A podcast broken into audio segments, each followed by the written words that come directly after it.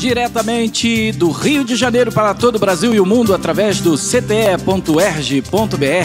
Eu sou Daniel Barros e estamos no auditório do Núcleo de Memória, o NUMA, comemorando os 100 anos de rádio no Brasil.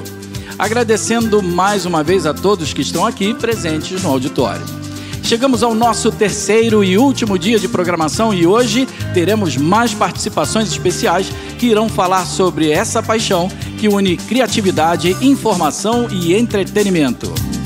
A primeira semana do rádio na UERJ tem como tema central a história, a linguagem e o futuro do rádio. Hoje, dia 15 de setembro, o tema da nossa roda de conversa é as tecnologias digitais e o futuro do rádio. Eu convido novamente para mediar nosso bate-papo o comunicador, escritor e apresentador do programa Link, atualmente na Rádio Bicuda FM, Jansen Leiros. Boa tarde, Daniel. Boa tarde, ouvintes da UERJ, da Rádio UERJ e também para todos os presentes aqui nesse auditório bacana. Tem até gente dando tchauzinho, que beleza. Tem gente dando tchauzinho, emocionada, dando tchauzinho. Muito bem, estamos chegando ao terceiro e último dia, hein? Muito bom, né? Ah, ah. que peninha, né? Ah. Que peninha. Tinha de quero mais. Foi mais. muito gostoso, não foi? Com certeza. Foi bom demais, foi muito bom. E vai ser melhor ainda esse último dia, porque eu tenho aqui comigo, é, nessa mesa bacana, nessa mesa de peso, o Flávio Bach, que é locutor, ator e dublador. Boa tarde, Bach. Bem-vindo. Boa tarde, boa tarde. Só para vocês sentirem a voz do camarada, Olha que bacana. só, É. Não chamei ele à toa, não. É. Também tem aqui comigo o Wellington, que também é jornalista, pedagogo e assessor de imprensa e comunicador. E que também fiquei sabendo que é ex-bicudo, né? Sim, É, ex, é, ex Bacana, trabalhou também da na Rádio Bicuda. Bicuda. É melhor Todos que somos- BBB. Boa Todos tarde, somos Wellington, bem-vindo. Boa tarde a você, boa tarde a todos. Wellington Andrade na área. É um prazer estar aqui e muito bom mesmo. Muito obrigado pelo É, convite. é de longe o mais simpático de todos aqui.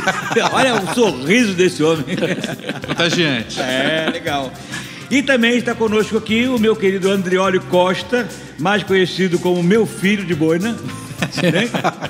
que é doutor em comunicação e informação pela Universidade Federal do Rio Grande do Sul e mestre em jornalismo pela Universidade de Santa Catarina. Boa tarde, Andrioli. Boa tarde, pessoal. Boa tarde, Daniel. Um prazer estar aqui. Obrigado, e também querido. sou professor aqui do curso, Olha, né? Recém-possado. é.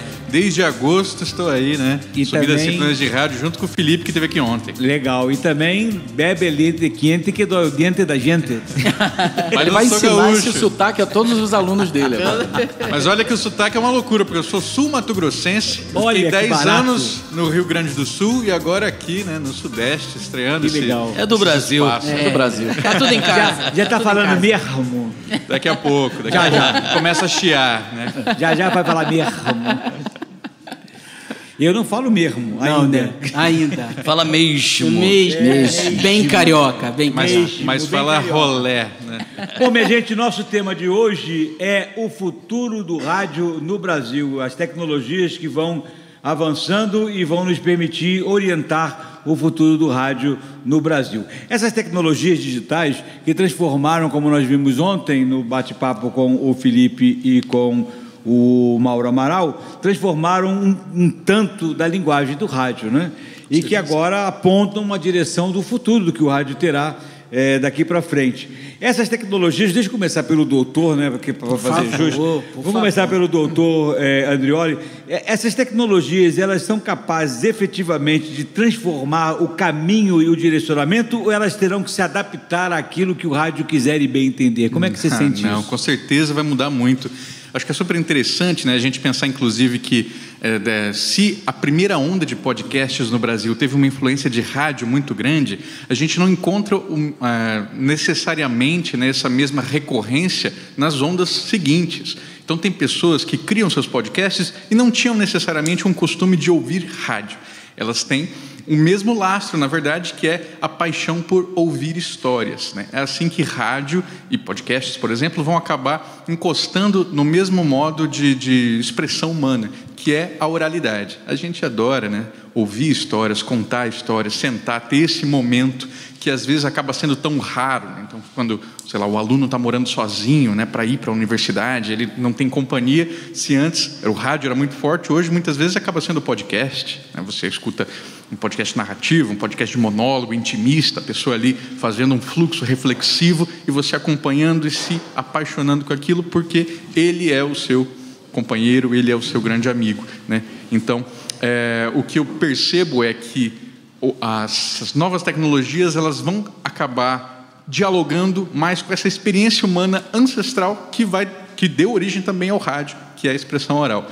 O que a gente não pode fazer é ignorar a potência do rádio nisso. Então, acho que o futuro seria é, quando esses jovens produtores passarem a não ignorar o que foi feito antes, não achar que estão fazendo, estão, estão reinventando a roda, roda é. Né? É e bebem dessa experiência para continuar produzindo. Uma, um exemplo, na, na, primeira aula eu mostro para os alunos é, um trabalho do Almirante, a maior patente do rádio. Talvez você já tenha ouvido falar dele, né? E o Almirante, na década de 40, ele tinha um programa chamado é, incrível, fantástico, extraordinário, é, que é basicamente um programa de, de, causos, de causos insólitos. E é isso que está fazendo muito sucesso hoje em originais Spotify, com Quinta Misteriosa, Mundo Freak Confidencial, né, os próprios True Crimes vão beber muito disso. Vejam, um formato da década de 40, hoje ainda atual e engajando as pessoas. Né? Então, se a gente não ignorar, a gente bebe desse, desse ritmo do passado e engaja para o futuro, eu vejo muita potência nisso. Considerando isso que o André está falando, Bach, eu estaria errado se dissesse que então a gente entende nesse terceiro e último dia muito mais o rádio como um conceito do que como um meio? Eu acredito que sim, infelizmente, porque eu sou um, um cara que vivo o rádio até hoje, né? Eu sou um, um ouvinte de, de, rádio, não só por trabalhar, mas eu gosto da, da companhia do, do locutor, né? Eu, eu, eu, sinto falta aquela coisa da, da interação da, da música com, com, com a conversa. É, e o que ele falou é muito importante dessa coisa do, do, do, do, podcast, do que se tornou, né? A juventude hoje só escuta o podcast, podcast. não tem conhecimento mais do, do que ligar um FM, ligar um uhum. AM. E essa junção é muito importante porque se não fosse o rádio não teria nada disso. Claro que não. Entendeu? Foi, é, foi do rádio e é do rádio que vem todo é, o prazer da comunicação, da, daquela magia, principalmente antes de redes sociais, que a gente não tinha conhecimento nem de como era o locutor. Hoje tu abre o Facebook, tu é. digita o nome da pessoa, tá lá. Antigamente não tinha, era magia, né? As pessoas se apaixonavam pelos locutores. Então eu, eu sinto muita falta disso, mas é, eu espero que o, o rádio não, vire, não fique só como um conceito, e sim que ele sempre seja uma realidade para quem curte, para quem gosta. Bacana. Agora, uh, relativamente à questão do conceito e, e da realidade, o que, que te inspirou para você entrar no mundo do rádio, Wellington? Vou contar para vocês que começa a história o seguinte: eu sou filho da UERJ e sou fruto do sistema de cotas das universidades públicas. Eu comecei aqui, a minha história começa Legal. aqui. Eu sou formado em pedagogia no primeiro momento e aí, você, quando entra na UERJ, você se modifica, né? E até hoje eu chego aqui, dá uma emoção, dá uma coisa diferente, uma saudade. E a partir disso, de toda essa vivência aqui, foi o que me possibilitou entrar, a, a mudar, na verdade, né? a estudar a comunicação e a, é, a enfim, ver com, com como esse, esse universo é tão contagiante, é tão estimulante e, ao mesmo tempo, rico, né? vivo. E hoje eu estou vivenciando um pouco, não do que vocês falaram mais dos podcasts, mas eu estou vivendo um pouco do, digamos, não sei se o passado ou o futuro. Eu apresento um programa na Rádio Rocket Pinto FM que se chama Papo Reto. E nesse programa eu tenho essa interação e, as pessoas, e tenho justamente essas tecnologias é, juntas, né? Então o WhatsApp é o ouvinte que dá o retorno imediato depois que ele ouve uma música, ele comenta, ou uma pauta, ou uma entrevista. E tudo isso eu sempre gostei de ouvir, sempre eu ouvia com minha mãe, com pais e tudo mais, só que eu não achava que era possível, né? Eu sou de pré-vestibular comunitário, aquela, né, da Vila Kennedy, ainda por cima, Zona Oeste do Rio de Janeiro. Então, imagina você. E aí eu falei, eu acho que não é muito possível a minha praia, não. Até que, depois da pedagogia, depois de tudo, eu fui até a Rádio Bicuda, por incrível que pareça, uma tia conversando comigo, é. Ela falou, por que você não tenta a rádio? Porque a rádio você pelo menos começa para aprender o meio de comunicação e tal. E a rádio ficava perto da casa dela. Era só eu descer e já estava lá. Fui lá com a cara e com a coragem, porque comunicador, né? Quem trabalha com comunicação não pode ter vergonha, tem que chegar e tem que pedir, tem eu que falar. Eu não sei porque eu sou extremamente tímido. Não pode, meu querido, não ah, pode. É. Aprenda, é, não, nunca seja tímido. Fui lá, diretor, Carlos Osório na época, diretor, e aí posso, tenho uma oportunidade, tenho uma possibilidade. Eu terminei de fazer a pedagogia agora, estou começando jornalismo e foi assim. E aí eu comecei, comecei assim operando uma mesa parecida com essa aqui, eu errava tudo, eu ligava o som na hora que eu não tinha que ligar e desligava e eu sei que foi. Aí a partir dali era um estágio, né? Era um, era um trabalho voluntário. E a partir dali eu comecei com essa desculpa de que ah, eu apresento o programa em rádio comunitário, vou, vou percorrer as rádios, vou fazer umas visitas, até que rolou as outras oportunidades. Na, eu passei pela Rádio Tupi, passei pela Rede Vida de televisão, pela Record, pelo SBT, é, por sites é, também de cobertura de carnaval, enfim. E, e, o rádio foi sempre fazendo essa companhia ao mesmo tempo, também como ouvinte, e agora de volta ao rádio nessa oportunidade. Não sei se eu me estendi muito, mas era um Não, pouco para contar um pouco coisa? da minha história. Vou aproveitar que o Wellington falou de UERJ, né? Eu acho que é um bom gancho para puxar isso. É, um grande elogio para a própria universidade, né? Porque quando eu fiz o meu concurso aqui para para a seleção, né, para essa vaga de professor de rádio, eu já tinha passado das duas primeiras fases e chegamos então na fase de currículo, certo? E aí a gente tinha que justificar a, a, a nossa atuação profissional. Eu falei, tá, eu estava trabalhando numa rádio sindical, mas o meu, meu grande forte era podcast, né? Então, eh, eu estava produzindo podcast desde 2016 em vários lugares diferentes. E aí eu juntei toda essa comprovação e apresentei. Falei, bom, talvez eles não aprovem, né? Porque é um trabalho, na verdade, é, entra naquela lógica de trabalho material das redes sociais, né? Assim, a gente não recebe, a gente faz porque tem paixão, a gente faz porque gosta, né? É, e foi aprovado. Então, a universidade reconheceu que aquilo era um trabalho válido como uma atividade profissional e eu consegui entrar por conta de podcasts. Né? Então, isso é, mostra, primeiro, esse lugar né, que muitas vezes é, a gente não vai conseguir ganhar dinheiro né, uhum. efetivamente com esse primeira, essa nossa primeira produção, só que é um trabalho e tem que ser reconhecido como um trabalho. Professor, eu posso só acrescentar claro. que é, o trabalho em si ele acontece, né? Mas você precisa fazer. Eu, eu acho que uma, uma, uma mão na massa. É, né? eu acho que é a mão na massa. É isso. isso é isso. Comigo tem sido assim.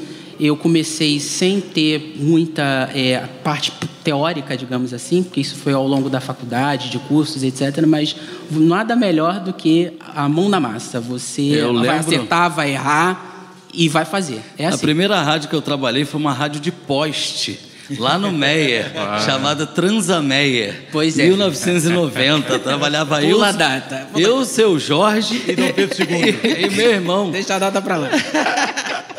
Mas é isso, porque se você não fizer. Foi o melhor estágio da minha vida. É muito bom. É muito bom. Com certeza. Então, que... então, então eu posso dizer que o futuro do rádio está muito mais na mão de quem faz do, de que, do que de quem pensa? Não, eu acho que hoje. É né, uma junção. Né? É uma junção, é. Mas é porque, a, a, por exemplo, a minha vivência pessoal, ela começou muito mais pela prática do que pela teoria especificamente. Eu comecei fazendo mesmo, errando e acertando e tentando de novo e, e buscando qualificação. E, e, na verdade, é assim a vida toda, né? Você não para de buscar, de melhorar, de buscar eu aprender. Eu tenho uma reflexão sobre esse pensar e, e fazer, mas uhum. talvez eu já tenha falado demais. Eu queria deixar o Flávio não, complementar. Por favor, compete e aproveite o gancho. Fique à vontade. É. Então, gente, é uma, uma coisa que eu percebo, né? É sobre essa estrutura que foi sendo construída sobre os mesacasts, né? esses podcasts em vídeo que circulam principalmente no YouTube. É, vejam o seguinte: quando a gente pega um programa que vai circular é, por três horas por dia, pelo menos, durante todos os dias, ou quase todos os dias da semana, né, que é o que é, o algoritmo pede, o que a plataforma pede para que ela continue sendo alimentada, para que se gere material para corte, enfim, né, é, vejam que essas entrevistas todas, elas não geram conhecimento para o próprio entrevistador. Isso é, o que ele ouve hoje, ele não lembra amanhã. Não tem porque roteiro. não tem, não. não, não porque não tem tempo para você introjetar o que foi dito. Né? E quando a gente está numa entrevista, o interessante da entrevista é quando a gente se transforma junto com o entrevistado. Sim, né? Quando claro, a- claro. Aquilo, aquela, aquele contato, ele vai permitir com que eu, no- na minha próxima entrevista, eu seja melhor. Só que esses caras, eles estão tão na máquina de moer que não gera nada. Né? Então você vê o cara entrevista hoje o Boulos e amanhã ele continua falando as mesmas coisas que ele falava antes de falar com Boulos, de falar com Lula, enfim. É aí que falta o jornalista, né? Pois é, pois é. E aí que muitas vezes, é claro, a gente não pode ignorar, né, que o próprio jornalismo, quando ele entra na máquina de moer, ele acaba ficando dessa forma também, né? Então todo mundo já deve ter tido a experiência, né, de de repente se ver repetindo estruturas, entrevistados, perguntas, É, ele se porque- defende Sim, porque ele já sim. tem aquela, aquilo ali pronto. Não vou mexer no jogo que está ganhando. A né? fórmula que tá dando Só certo. que ele deixa de, de curtir Sim. a sua própria profissão. Ele, Sim. ele deixa de fazer aquilo que ele se preparou para fazer, porque ele fica mecânico. Exatamente. Eu, é uma reflexão que eu tinha bastante, né, para pensar sobre. é, eu, eu dizia que, bom, muito se fala sobre criar algoritmos para escrever notícias no lugar do repórter, não sei o quê. Eu falo, gente, o problema principal está antes disso. Né? É quando o próprio jornalista ele já se robotizou. Né? O seu pensamento está robotizado ao ponto que o que ele escreve hoje é a mesma coisa que ele vai escrever amanhã e ele vai ficar aplicando isso sempre. Só porque... vai mudar os nomes. Entrou Porque ele piloto tá- automático. Né? por vários motivos, né? Ele está ganhando pouco, a, né? a empresa sobrecarrega, mas também porque ele entra nessa lógica do capital, nessa lógica do mercado, que, enfim, né? vai transformar tudo no mais pasteurizado possível. Essa, essa, essa quantidade absurda de tecnologia que a gente está tendo hoje, o, o desenvolvimento tecnológico é absurdamente grande, ele, ele tende a nos dar mais opções de fazer com que o conceito do rádio se espalhe por mais mídias ou ele, pode, ele poderá transformar ao ponto de o rádio chegar a morrer como uma ideia? Eu sempre ouvi falar que o rádio ia morrer. Eu ouço isso antes de eu virar radialista. Eu já, Aliás, já notícia de morte hoje você me deu aos montes, né? É sempre ouvi, sempre ouvi que o rádio ia morrer e ele está aí, está vivíssimo. É, novas rádios surgindo, é, novos estilos de comunicação, de programas continuam surgindo. Eu acho que o rádio vai ficar aí, é eterno. É, a forma com que vai ser feito é que vai mudando com o tempo, mudando com as formas, né? Como é, o professor está dizendo sobre os podcasts, que é a nova era, né? Da É comunicação, onde as pessoas vêm com um amigo, né? O podcast hoje é um amigo da galera, como ele falou, o pessoal indo para a faculdade, indo para casa, vai escutando os podcasts, porque às vezes o rádio não pega direito, que não sei o quê. Então, mas as plataformas que, que estão sendo criadas hoje para você escutar o rádio, eu acho que estão bem, bem grandes, né? Então hoje você na internet você tem acesso ao rádio que você não precisa mais de rádio, né? Aplicativo. É, os aplicativos todos estão aí, as próprias páginas das rádios já te põem ao vivo para ouvir. Então eu acho que o rádio ele é um sobrevivente. Eu vejo, complementando o que o professor está falando, professor não, Flávio, né? Também é professor. Professores. É, professor todos professores. Eu estou aqui no meio de Professores. professores. Todos temos a ensinar. ensinar e aprender. É verdade. Eu vejo também o rádio já produzindo podcasts, né? Já existe esse movimento também. Lá, lá na experiência que eu tenho né, vivenciado é, ultimamente, tem acontecido isso. O podcast primeiro, o produto é lançado nas plataformas e em seguida ele já é disponível.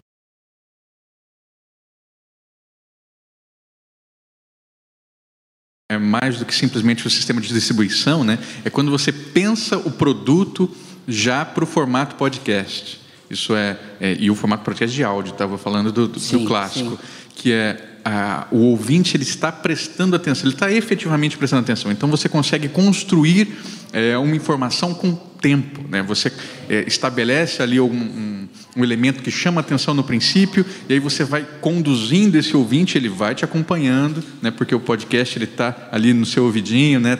Ele está ali soprando essa história no seu é, no, no pé do ouvido, então você vai indo, vai indo, é como uma história sendo contada mesmo. Né? Então, quando a gente consegue fazer isso, a gente tem um, um tempo de expor uma informação, uma opinião que seja, que é muito mais preenchível, né? muito mais rico, e a gente consegue abordar coisas que é, nessa é, nessa dinâmica aí de, de TikToks da vida, fica muito difícil, né? Tanto que é por isso que muitas vezes as polêmicas se estabelecem no corte e não no programa, porque o corte ele é extremamente limitado ali na, na, na uma pílula de informação e o programa não, né? O programa te dá o tom de toda a conversa e isso muitas vezes a gente acaba perdendo.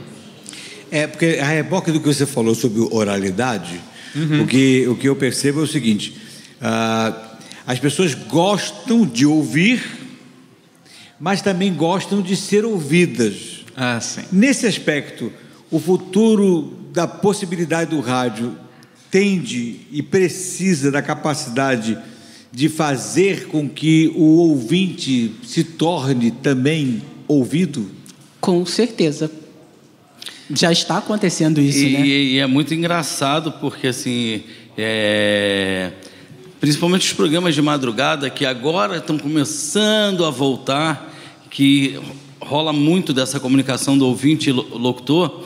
É, é, muito interessante porque às vezes a pessoa está sozinha em casa e tem uma oportunidade de mandar um WhatsApp, de mandar uma mensagem de áudio para se ouvir se no ouvir. rádio. Eu acho que isso é, é, é, fantástico e mexe muito. Parece que as pessoas ficam emocionadas, né? Eu me ouvi no rádio, o locutor falou meu nome. Então, Cria uma proximidade que, também. É, parece que eu sou amigo dele. Sim. Eu acho que isso é, é muito legal e isso não vai parar. E o WhatsApp ajuda muito nisso. Ajuda. Muito. Com certeza. Porque talvez não parar e até se transformar em algo ainda mais próximo ainda. Não, e... É a interação do cara no zap, mas e depois? Pode... Exatamente, porque a gente pode pensar na construção da própria comunidade. Né? No meu programa, o Poranduba, é, eu não faço uma coisa que em rádio é mais comum, que é você tratar o ouvinte por você, né? porque tipo, você está falando com você, o indivíduo. Eu falo vocês de propósito, porque eu estou pensando na comunidade das pessoas que estão interessadas na temática que eu estou discutindo. Hum. Então eu falo assim vocês sabem que é isso, vocês querem isso, né? vocês já viram eu falando sobre isso, porque as pessoas estão fiéis, elas acompanham. E depois essas pessoas elas vão ser apoiadoras de um financiamento coletivo recorrente, então você constrói mais essa comunidade. Né? Você é, é muito comum né, que nos podcasts em que você tem um sistema de financiamento coletivo, que depois você faça o agradecimento dos apoiadores. Então você fala, é, assim, é, agradeço aos ouvintes, Daniel Burle, Daniel Medina, é, Guilherme Kruger, são todos apoiadores do meu programa. Né? E eles adoram, assim, as pessoas adoram ouvir o próprio nome sendo ditos no programa, é uma coisa tão simples. Ou né? seja, além do, do, do individual, né, você a, a, a, alcançou o grupo, individualmente, né? É, é verdade. Você criou é o grupo, tá vendo? É isso que eu estou falando. A coisa vai se transformando. É, é a essência do rádio, que é o companheirismo, aquela coisa da, da, proximidade, mas a coisa vai se transformando. E isso é interessante. Isso é um ponto que a gente precisa, como universidade, né? Como formadores de opinião, começar a, a, a mostrar isso, né? A focar isso, tá? Essa interatividade, você diz? É, uma interatividade além do que hoje, exatamente hoje, a gente já tem. Né? Porque ele ali, já no dele, já forma grupos, entendeu? Isso de grupos, a gente recebeu na disciplina de comunicação e rádio a participação de um, de um colega podcaster, né? que é o Mauri de Paula, que faz o, o a Rede Geek, que é uma rede de podcasts, enfim.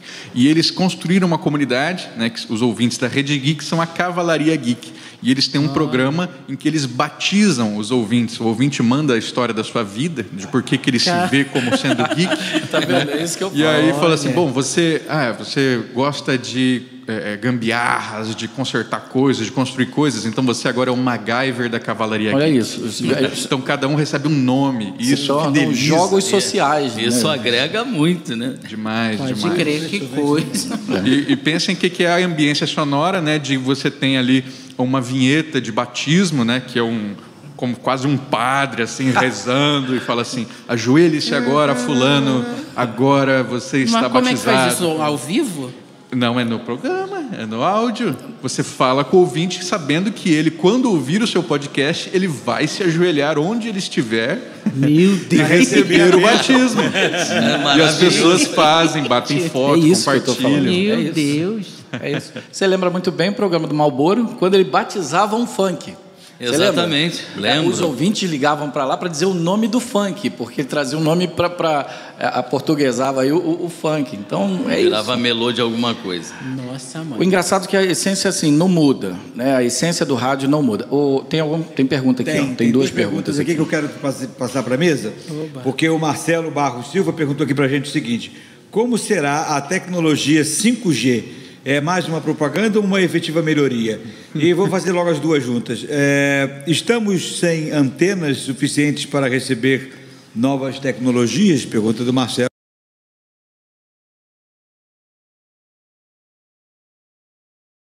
Nesse sentido de internet, a gente ouve falar que o Brasil utiliza muito menos do que poderia utilizar. Então, eu acredito que 5G para a gente é balela. A gente nem o 2G ainda tem direito, ainda mais 5G. Infelizmente, seria Já ótimo. Seria ótimo. Mas ainda entrando na lógica de podcasts lata, e né? pensando É, na, mandou na tecnologia, é, a entrada do, do- do, assim, dos pacotes de dado né, da- nos celulares, nos smartphones, a partir de 2010, foi transformador para o mundo do podcast, né? Porque vocês devem, para quem acompanha, né, as pessoas sabem que antigamente você baixava no seu dispositivo, né, no, no computador, puxava com um pendrive e levava para o carro, né? Fazia aquelas gambiarras. Eu mesmo colocava no, no, no MP3 Player, né? então baixava tudo em casa e levava. De repente, quando você tem acesso à internet, as coisas começam a mudar. né? Antigamente a gente subia, é, antigamente eu digo 2007, 2008, né? você subia três qualidades de arquivo diferentes para você fazer o download do, do podcast, que tinha gente que baixava com banda larga. né? E Meu banda larga Deus não, do céu. com, com discada. Né? E aí você precisava colocar aquele arquivo com MP3 horroroso, assim, que mal e mal dá para você entender as vozes, porque já era gravado precariamente, né? Mas as pessoas consumiam porque era o que tinha. né? E é isso, né? Pensem no volume que isso agrega quando a gente tem a internet e dispositivos móveis. Sim, seria fantástico se realmente 5G nós tivéssemos assim. uma internet de qualidade, né? É que não Se as pessoas consumiam com nada, imagina tendo uma, uma qualidade. E, e quantas vezes né, a gente já não tem que ficar re- recomprando pacotes de dados, né? Porque assistiu muita coisa no, no Instagram, no YouTube, né? Você quando a gente- ultrapassou o seu Acabou. pacote. Exatamente. Então, quando Agora, a o gente que tiver me mais apavorou liberdade. mesmo, o que me apavorou mesmo foi quando você usou 2007 e disse que foi antigamente. Antigamente. É porque o podcast Isso de me deixou 2004. triste. Eu não vou nem comentar Nem sobre eu, isso. deixou muito triste. Não, 2000, e antigamente, em 2007, eu falei, pronto. Antigamente em Dois, 2007. 2004, Ele tinha quando o 15 podcast surge, né? É. Então, 2007, quem estava fazendo nessa época, como o Mauro de ontem, é um dinossauro Meu né, Deus, vivo. eu tô perdido. Nossa. E eu nem falo. Meu nem falo Deus do nada. céu. Então, eu tô perdido. Vou embora, vou triste. Qual é o seu futuro, a morte? O futuro é... Não tenho mais para onde Não ir. tem mais. Já acabou. Agora, ah, quando a gente, eu estava conversando mais cedo com o Daniel e a gente falava o seguinte: o, o mais interessante é que a gente percebe que, de certa forma, a gente já faz hoje, Celular. a gente já produz hoje ah, o futuro do rádio. A gente já produz hoje o que será o rádio no futuro, porque exatamente por essa questão do conceito da oralidade ser, na verdade, a sua razão de existir, de certa forma, a maneira, a- à medida que a gente amplia a capacidade de interatividade.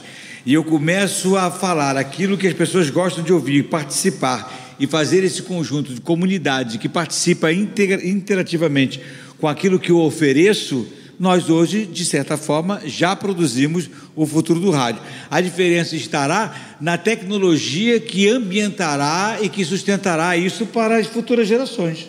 Eu não vejo muita diferença do que a gente faz hoje do que será feito amanhã. Porque, pelo que nós ouvimos desde o primeiro dia do nosso bate-papo aqui, desde terça-feira, o que era o rádio no passado é o que é o rádio efetivamente hoje. Hoje, é a essência, é né? isso que eu estava falando. Só é muda, na verdade, o, o, o trilho pelo qual ele pelo qual ele está trilhando, né? Porque o- antes certeza. ele, ele era só nas ondas curtas, depois nas ondas FM, depois nas ondas da, da internet, de escada, depois da internet, né? Banda larga, daqui a pouco, bem, daqui a pouco a gente vai estar falando assim no ar e, a- e passa um trem aqui pegando. o- mas o conceito da interatividade, da oralidade, da participação Com É o ouvinte não vai fazer muita diferença. Que que Por isso que não Será acaba. que eu tô falando uma coisa né? muito louca? Por isso que não acaba. Por isso não acaba, exatamente. Por isso que, como disse ontem, ontem, não, anteontem, o João, o João Batista Abreu, é, o, o rádio é o moribundo mais longevo que existe na face da Terra, e ele está coberto de razão, porque toda hora alguém diz que ele vai morrer, e na verdade ele se sobressai sempre muito mais firme, muito mais forte e quase que inoxidavelmente inacabável. Ainda bem. Graças Ainda a Deus. bem. E olha que essas tecnologias são super interessantes né, para a construção de comunidade, como a gente estava falando. E a gente vê que, bom, é, contar histórias, a oralidade, ela está nesse princípio de construção de povo. Né? É, e eu falo isso para pensar em iniciativas, por exemplo, que vão usar o WhatsApp para aproximar o, ouvintes. É um, um, um trabalho que eu acho muito admirável, que é feito pelo FMT, é um trabalho do Luan Chagas, que foi uma cria aqui do, do programa de pós-graduação da UERJ, né, um cara que formou aqui e hoje é professor lá. Ele se chama. ah, esqueci o nome da- do programa, perdão, gente. Mas é um programa feito em extensão com alunos indígenas que produz podcasts e envia diretamente para o WhatsApp de comunidades indígenas para falar sobre o Covid-19. Olha só, cara. Isso é muito legal, porque eles fazem assim: é, você tem um líder comunitário lá, que pode ser, vamos dizer, o cacique, né? E você, ele é a sua ponte com a comunidade, porque você muitas vezes não tem como chegar. E quem está chegando? Quem está levando fake news? É o pastor que está falando né, que não pode tomar vacina porque é do demônio. Vocês sabem, né? Esse tipo de situação.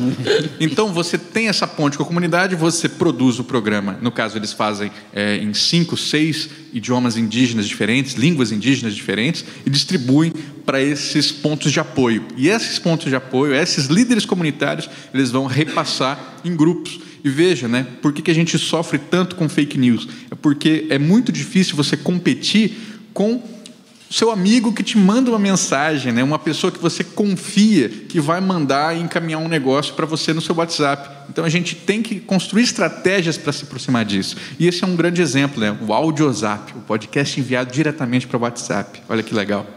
É, uma, uma, uma, uma, uma utilidade diferente né, desse conceito. É, e de uma utilidade maravilhosa, né? Acho que é importantíssimo. Eu, eu até, Mais uma forma de comunicação. até né? falo para os alunos assim que eu acho muito um exemplo super legal que é como que fala de distanciamento social, inclusive para esse público, né, os indígenas. E eeles constroem é, uma relação imagética. Eles falam assim, gente, é, ao invés de falar dois metros de distância um do outro, eles falavam assim. É, Mantenham-se em, em- um pirarucu de distância. que é o peixe, né? todo mundo está acostumado ali com aquilo. Então você É a tem a dimensão deles, disso. né? Então é, é também pensar essa comunicação é, personalizada para grupos, não personalizada necessariamente para indivíduos, mas para grupos. Muito Interessante isso, que eu já também posso começar a utilizar a mesma coisa. Fica a dois lances de distância, uma distância grande. Fica legal. Agora, o, o, o Adrioles, é, deixa eu aproveitar um pouquinho mais de você e dessa sua capacidade impressionante de trazer para a gente informações é, plurais na questão da, da, da origem, da, da forma e do formato que está sendo utilizado. Se a, a gente imaginar daqui a 50 anos, o que, que você imagina que seria. né, Vamos brincar de Jetsons aqui. Como você imaginaria que estivéssemos ou estaremos ouvindo rádio daqui a 50 anos? 50 anos, nossa, eu não consigo. Eu acho que eu não vou É dar uma mais projeção nossa, não, é. muito grande. Mas é né? muito. Sabe, o Jansen morreu. O Jansen morreu. Poxa, Jansen, aí você. Aí fica difícil. É uma projeção Tá muito bom, longe. baixar. Vamos Para. 10 Não, anos. não dá para É, falar isso porque vai ficar gravado e a gente vai menor. ser ridicularizado quando o que a gente propôs para 50 anos acontecer em 10. Vamos dizer. É, exatamente. Ou menos, né? Ou menos, bobear. Não, não fica muito, não fica muito ridículo porque a gente imaginava que no ano 2000, eu quando era jovem, né? Carros Antigamente, um pouco antes de 2007, quando eu era jovem, Não a lembro. gente imaginava que nos anos 2000 nós estaríamos, o carro estaria voando. É e nós não estamos, né? Então, portanto, não tem problema de ser ridículo. É verdade também que o impulsionamento tecnológico começou a ser muito mais forte nos, nas últimas décadas do que era na minha época. A, a- a proporção é muito é mais pujante agora. De qualquer forma, vamos baixar o- a quantidade de décadas para duas apenas. Daqui a 20 anos, 20 como você anos. imagina que estaremos Daqui a ouvindo... 20 anos o quê? Implante cere- cerebral, né? É, não, não implante, duvido, né? na verdade, não Chip, duvido. né? Isso, Essa- comunicação via implante. Eu acho que assim, é, Durante um bom tempo a gente vai seguir pelo lance da visualidade, né? então as pessoas vão estar constru tentando construir é, óculos de, de, realidade aumentada e tudo mais, até que eles vão perceber que pelo áudio a gente constrói imagens né? de um jeito muito mais barato, né? porque você não precisa necessariamente construir um cenário perfeito, visual ali que você bota num óculos, se você narra isso de um jeito que a pessoa consegue né, chegar num resultado muito próximo. Então, é, eu acho que durante os próximos 20 anos, com certeza o áudio ele vai ser menosprezado, né, porque as pessoas vão achar que o futuro está na visualidade e aos poucos ele vai ganhando esse espaço de, de, de privilégio novamente. Espaço. Exatamente, exatamente. E aí vão perceber que continua sendo o, de sempre, né? Exatamente. O oral mais, mais impactante do que o visual. É mais ou menos a diferença que existe quando a gente lê um livro sobre um determinado uhum. assunto, depois a gente vai ver o filme do livro, né? Sim, ah, sim. De certa forma, a gente até se decepciona, porque quando eu li o livro, eu, eu criei muito mais imagens interessantes é, e quando o filme, o filme abriu, é, é, mais resumido, né? O filme é mais boto, resumido. Mais aberto. Inclusive, eu boto a Alexa para ler os livros do Kindle para mim. Então, eles ficam audiolendo, né? Eu vou lavando louça. então, eles viram quase que um, né? um, um podcast de do livro e, do Kindle. E engraçado que essa coisa do, do, do audiolivro, ela está muito agora, a gente está trabalhando muito com isso. Eu tenho feito muito audiolivro. Então, antigamente hum. era, era bem pontual, né? Uh, um livro aqui, outro daqui a três meses. Hoje não, hoje tem um trabalho diário em vários estúdios gravando audiolivro porque a procura está muito grande, exatamente por isso. A pessoa quer fazer as suas coisas dentro de casa e podendo escutar uma história. Exatamente. E a imagem você fica preso, né? E não, você é, tem... Exatamente, você vai ter que parar para assistir. Vai ter que parar para ver. O áudio não, e o áudio você cria a história, né? Eu acho que a fantasia está aí. Show. Olha, chegou aqui uma pergunta, na verdade duas, do Luiz Fernando de Paula para gente. Uh, o rádio ainda é um grande gerador de riqueza, tanto que é a terceira maior distribuição do ECAD, através, atrás da TV aberta e de mídias digitais. Parte desse sucesso deve-se à interlocução das associações. Qual é o papel das associações de classe na formatação deste futuro? Uma pergunta complexa, é. né? Pois é. é. Pergunta de milhão. Eu acredito que acaba sendo, nesse caso do rádio, mais individual do que propriamente comunitário, né? A não ser programas específicos voltados para algum tipo de área, algum tipo de problema específico. É, eu acho fundamental que se tenha, tipo, tem alguns programas como a Voz das, das, Comunidades, esse tipo de programa são muito, muito interessantes porque aí você atinge aquele grupo de pessoas ali que ele fala diretamente. Mas o rádio em si, com a música, só mesmo voltado para as tribos né? A galera que curte rock, a galera que curte samba, aí você atinge esse grupo total, mas fora disso eu acho que é mais individual. Na rádio, nessa atual experiência, eu vejo mais realmente individual, porque você, por exemplo, de manhã, são as informações do trânsito, do tempo, é aquilo mais imediato que a pessoa está procurando naquele momento. Então, não, é, não necessariamente eu acho que tem essa questão da, da comunidade em si, é, é. dessa, né, mais distrito. Eu estava pensando se... sobre a agregação de classe, né? Existe a Associação Brasileira de Podcasts, né, a BPOD. Durante, sei lá, pelo menos uns 10 anos, ela foi um órgão proforme. Né? O maestro Billy foi o primeiro presidente, maestro Billy do Caldeirão do Hulk, né? se vocês se lembram bem. É, e depois o Billy foi, sei lá, para a Alemanha e continuou sendo presidente. A BPOD não, simplesmente não acontecia. Né? Ela era, ela existia é. ali enquanto órgão, mas né, não servia para nada. É, depois de algum tempo, né, acho que lá por 2015, 2016, se muda a gestão, se começa uma gestão de transição. Hoje a gente tem uma diretoria da BPOD é, que tenta é, pensar né, em, em, agregação de comunidades, só que é muito difícil porque nos últimos dois anos o mercado, né, a podosfera, ela se transformou demais com essa prevalência do YouTube. Então esses grandes players do YouTube, eles tomaram toda a atenção, toda não, né? Mas é um exagero. Mas assim, boa parte da é. atenção do público e a BPOD não se comunica com eles, né? porque eles estão ali numa outra esfera. Então é uma questão de como que essa entidade vai se repensar para os próximos anos. Né? A gente vai acompanhar isso. Muito bem. Eu quero fazer um convite a você que está nos ouvindo. A Rádio ERG produz diariamente conteúdo diversificado e desenvolve uma programação de qualidade para você. Acompanhe nossos podcasts pelo site cte.erg.br barra Rádio e ouça ao vivo nossa programação pelos agregadores de conteúdo como Deezer, Spotify, Apple Podcasts, Google Podcasts, plataforma EduPlay e Rádios Net. Rádio UERJ, a Universidade Sem Fronteiras. E você que é um filho da UERJ, o que você gostaria de ver é, a UERJ pro, promovendo e produzindo como uma sensação de futuro para o rádio? Gostaria de ver mais diversidade na rádio, gostaria de ver mais comunicadores pretos falando, trazendo suas histórias, trazendo as suas questões trazendo a sua vivência, é, podendo comunicar isso com as suas comunidades, que eu acho que é uma coisa que falta é, de uma forma geral, acho que na comunicação, quando o conteúdo, né, que é o que é o que prevalece, né, é o que importa, acho que é o é o grande carro-chefe, né? Se tem um conteúdo, seja no rádio, seja podcast, seja o que for, acredito que o conteúdo traga essa essa essa função.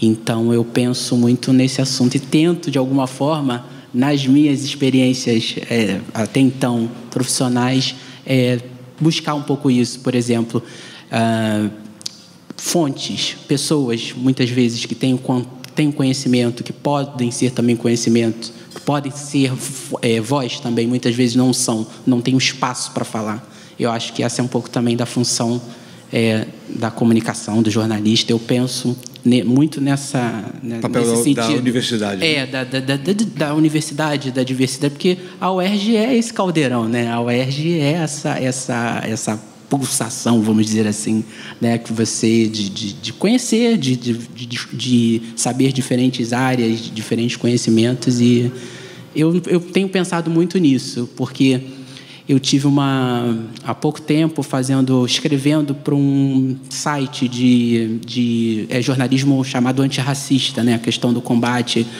da discriminação racial, enfim, vários temas.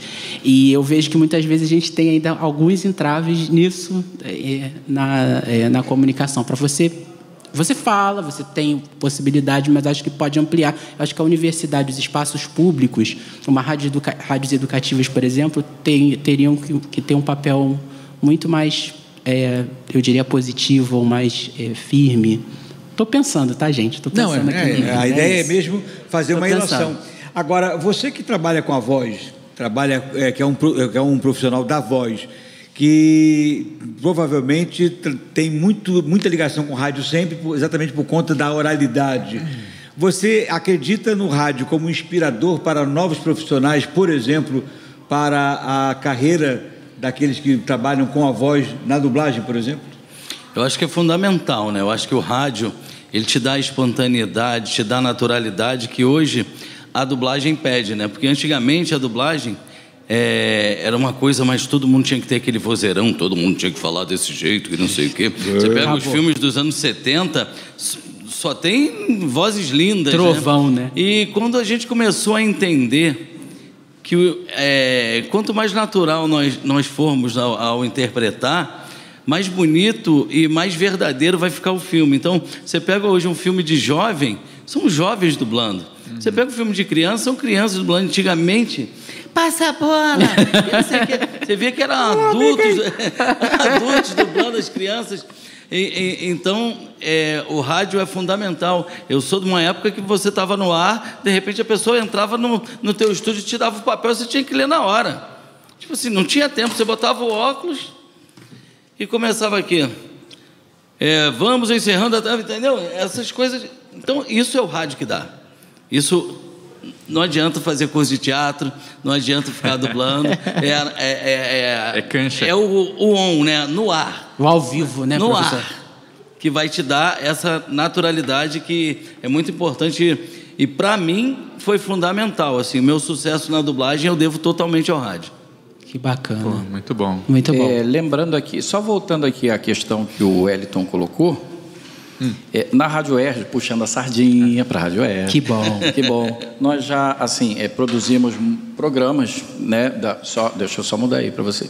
Nós já produzimos programas, são produzidos por pessoas desse coletivo que você falou, tá? Para esse coletivo também que você falou. Então temos assim o Erge da Samba, que fala né, de toda a nossa cultura, né, do samba. Falamos da. É, temos um, um, podcast chamado Letras Pretas. Que ótimo. Falando da, das autoras negras, né, tanto da música, da arte, da, da, como atrizes e tudo mais e, as entrevistas que são feitas, né?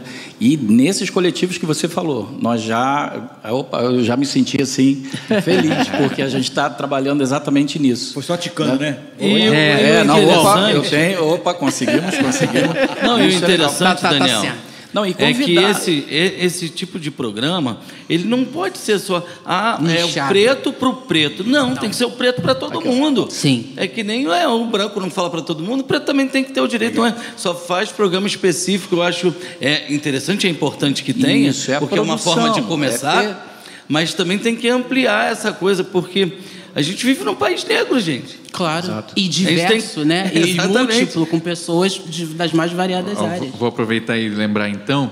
É, amanhã, às seis da tarde, aqui na, na RAVE, lá no décimo andar, nós vamos receber na minha disciplina de laboratório de rádio jornalismo, aberto para todos os UERGianos, é, a presença do Guilherme Alpendre, que é diretor executivo da Rádio Novelo. A Novelo que lançou Conheço. o podcast Projeto Quirino, Quirino né, que reconta a história do Brasil, lançado agora, em especial para o 7 de setembro, a Muito partir bom. de uma perspectiva perspectiva afrocentrada. Sim. Então, professor, é só para deixar registrado, né, pela temporalidade desse, desse produto. Então, amanhã seria 16 seria de setembro. Perfeito. Ah. 16 de setembro, às 18 horas. Se você está ouvindo agora, né, ou está aqui na plateia, está convidada. Isso. Se não, né, teremos outras oportunidades. Essa é uma disciplina que a gente vai receber muita gente. Eu espero receber é, o, o, Esqueci o nome do rapaz agora, mas o, o autor do projeto Querino, né? Que seria muito Tiago bom. Tiago Rogero. Tiago. Seria muito bom tê-lo aqui na disciplina no próximo semestre. Ainda estou sondando. Muito bem. Olha, nós temos aqui mais uma pergunta o que é mais interessante é que me colocam na frente uma letra que eu jamais vou conseguir ler. E aí eu estou tentando aqui, né? O primeiro trabalho é conseguir. Ah, consegui. Vocês disseram que estamos na era dos podcasts. Vocês acham que é só modinha de momento ou que vai ser o tipo do rádio sempre nascendo novos podcasts? Eu acho que a melhor pessoa para responder é o professor. professor. É. É, é, acho difícil, né? Porque tudo que a gente falou agora é pensando como que isso é, é, converge para o futuro. E não vou dizer que assim o podcast é, padrão vai ser o futuro. Isso é, isso que as pessoas estão reconhecendo como podcast hoje. Não necessariamente, mas é essa forma comunicativa, né? essa estrutura comunicativa que vai é, convergindo e divergindo do rádio em alguns momentos, mas sempre com esse laço da comunicação humana. Então, enfim, acho muito difícil ser uma moda. O que vai ser moda são formatos. Né? Esse formato, é, todos os dias três horas por dia, sempre com entrevistado, entrevistados repetitivos. Você sempre chama os mesmos entrevistados porque tem, são os caras que têm disponibilidade, nem todo mundo tem agenda, então fica cansativo e, e não flui. Então, é, isso com certeza vai mudar. Agora, podcast em si é a mesma coisa perguntar se rádio é moda ou se conversar é moda. Difícil. Olha, tem outra pergunta aqui da, do Matheus, do LCJ, é isso? Deve ser. Como a tecnologia junto ao rádio pode melhorar a produção e a credibilidade do jornalismo e combater a desinformação? Vamos lá. Quer, isso, quer pegar, Flávio? Isso vai depender muito do, do tipo de rádio que a gente está falando, né? É, cada rádio é voltada para um, um. defende a sua causa, né? Então, acho que isso não vai não vai ajudar em nada, porque se a empresa fala um programa evangélico, ele vai levantar a bandeira do evangelho. É um programa de samba, ele vai levantar a bandeira do samba. Então, não, não tem muito o que fazer quanto a isso. Eu acho que a tecnologia é importante. É, eu sou de uma época que era tudo manual que tinha que ter o operador de áudio, que tinha que ter o sonoplasta, que tinha que ter todo mundo, uma equipe gigante para você fazer o rádio. É, hoje em dia não, o locutor sozinho ele faz tudo, ele mexe em tudo e, e isso para mim, eu, eu, sempre fiz humor no rádio, né? eu sou uma pessoa que sempre fiz humor no rádio e sempre dependia de outras pessoas junto, então quando me vejo dentro de um estúdio hoje sozinho, eu falo assim, não tem alguma coisa errada. Então a tecnologia para mim, é, ela funciona como rapidez, velocidade, mas a mágica eu acho que eu sinto muita falta dessa coisa da antiga de você ter um sonoplasta, o cara fazendo barulho, tem que fazer um, um, um, trovão, o cara pega um plástico de cigarro, põe no copo, pega a chave, fura, faz. Pô, isso, isso ao vivo, isso é maravilhoso. E isso, infelizmente, não tem mais. Na dublagem é a mesma coisa.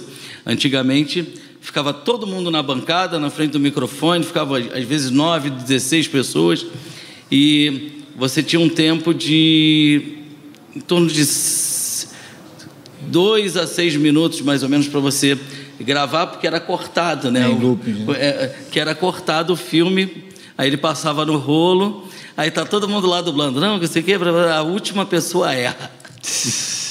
Tudo de novo. Volta tudo. Tinha que voltar para gravar tudo de novo.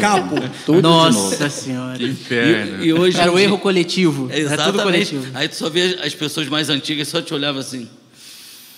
É, assim, é. Só olhar, não, eles não só faziam isso. Né? Exatamente, não vou, fa não vou, não vou falar. Não há necessidade. Não, não deixa quieto. É. E hoje em dia a gente dubla sozinho. É, a gente dubla até os próprios vozerios da dublagem, né, que eram feitos com todo mundo até pouco tempo atrás. Hoje em dia tu grava sozinho.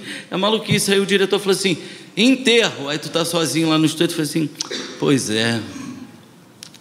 Achei que chorava. A pessoa era boa. tipo assim, como é que faz sozinho, né? Para você aprender isso é muito Ô, complicado. Flávio, só para situar o pessoal aqui que está aqui com a gente, e são fãs teus também, mas não sabem quais, quais são os seus personagens é agora, os, os atuais. Eita, vamos lá. É. séries que você dirige e que você dubla também, que são importantes aí. Vou falar de algumas séries que eu dirijo. Chicago Med, Oi.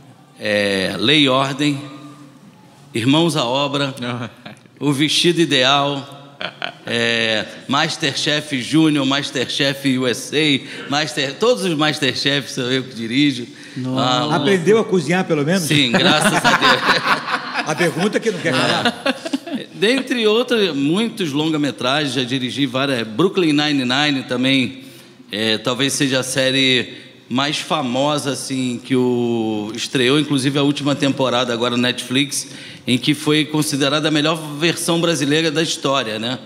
Graças a Deus eu tive total liberdade para poder mudar tudo e trouxe todas as piadas para o Brasil e fez um sucesso danado. Então vamos lá, os personagens. Vocês conhecem o desenho Pica-Pau? Ah, eu dublo tá. Leôncio.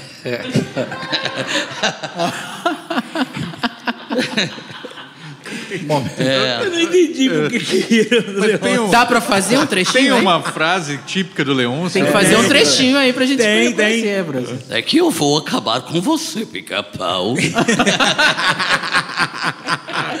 Tenho apenas um show que eu dublo musculoso. Tem um bolinha de golfe também, né? Tem, tem. O, o Ben 10 eu dublo XLR8, dublo Tutubarão, Tutubarão, não. Não se tem mais respeito. Agora estamos falando a minha língua. É, fiz a narração do Meninas Superpoderosas Geração Z, né? Era na Nova Townsville, as Meninas Superpoderosas. É, cara, é tanta coisa, né? Aí atores. É, o, no Brooklyn Nine-Nine eu faço Charles Boyle também tem o LOL, né? Tem o, game que as pessoas gostam muito, que é o dublo Gragas, que é muito engraçado isso, cara, porque é, teve um dia que foi aniversário, aniversário do, do cara que joga com o nome dele é Gragas na internet, o cara joga. Eu gravei uma mensagem de feliz aniversário pro cara com a voz. Foi a emoção foram, do, do, Foram 6 mil seguidores que entraram na minha página na hora do, do, do, do Instagram. Uma coisa muito louca o que acontece. Fã de dublagem é muito interessante. Eu estou dublando agora no Pokémon. o narrador é uma. Eu sou pior pessoa para saber quem eu dublo, assim. É, O Otis do, do Chicago é o Otis Fire, do Chicago Fire. De lei e Ó, ordem, você faz o quê? Você interpreta. Order. Tem um, um- É que eu não lembro o nome do ator, que é o ator, é um dos principais da série, que eu dublo ele já. Já dublei ele nos 20 filmes já. Olha. É, Caramba. Que, que tá no Lei Ordem, é o principal. É, É o Ice-T, não? não, Não, não, não. não, é, o- é um outro negão. Mas eu, é o Lei Ordem original. Ah, eu não, não, não É o Lei Ordem original, que é o antigão.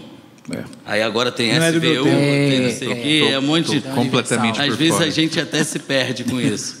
Que o, ma- o marido da, da Melissa McCarthy, né, daquela gordinha, eu dublo ele, eu talvez seja o único dublador brasileiro dele.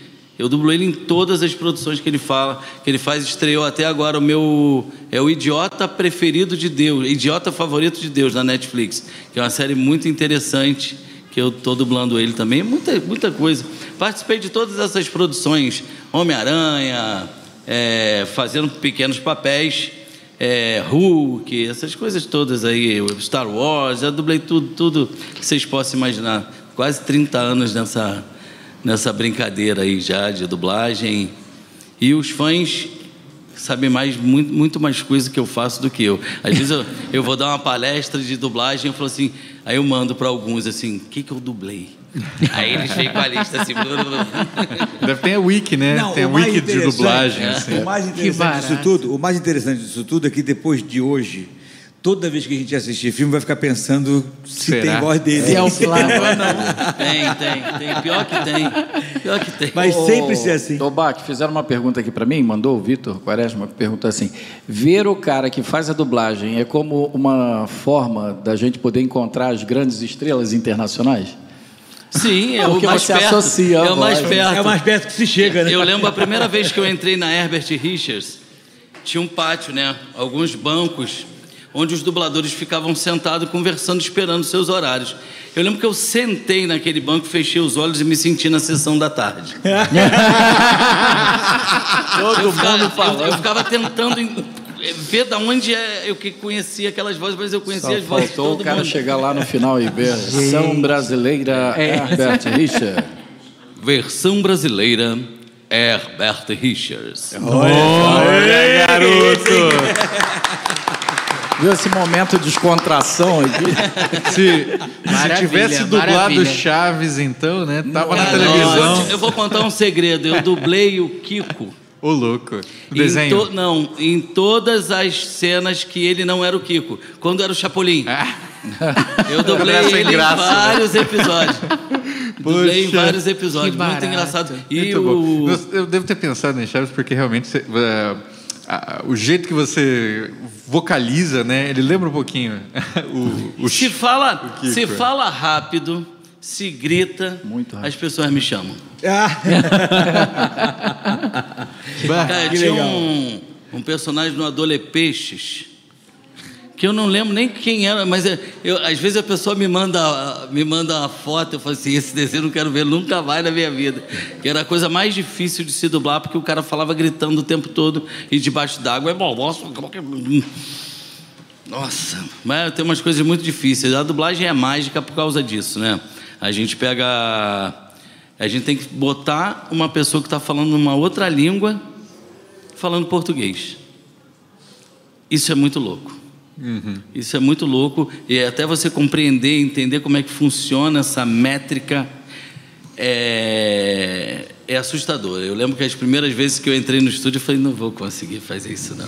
Isso não é para mim. Não. Agora, eu, eu tinha uma pergunta para fazer para você. Assim como o rádio, de certa forma, tomou uma- um formato muito nacional, muito próprio nosso, e hoje nós temos um- uma, uma maneira de fazer um rádio muito, muito brasileira, né? A, a, a dublagem brasileira também é reconhecida como uma das maiores e melhores do mundo. Sim, A que, é- que você é, é, acha que se deve isso? a naturalidade e a brasileiridade mesmo da coisa, porque é, hoje em dia os clientes eles estão até podando um pouco mais a gente, porque tem antigamente a Tinkerbell virou sininho. Ah, sim. Hoje em dia não pode mais fazer isso. Caco Sapo, né? Exatamente. Para manter O- as, as marcas. né? O orco do, do, do He-Man virou corpo. Porque, assim, eram coisas que, que eram para facilitar a- o entendimento, de, principalmente das crianças. virou O- corpo por causa de um erro de leitura, né? Sim, sim, sim.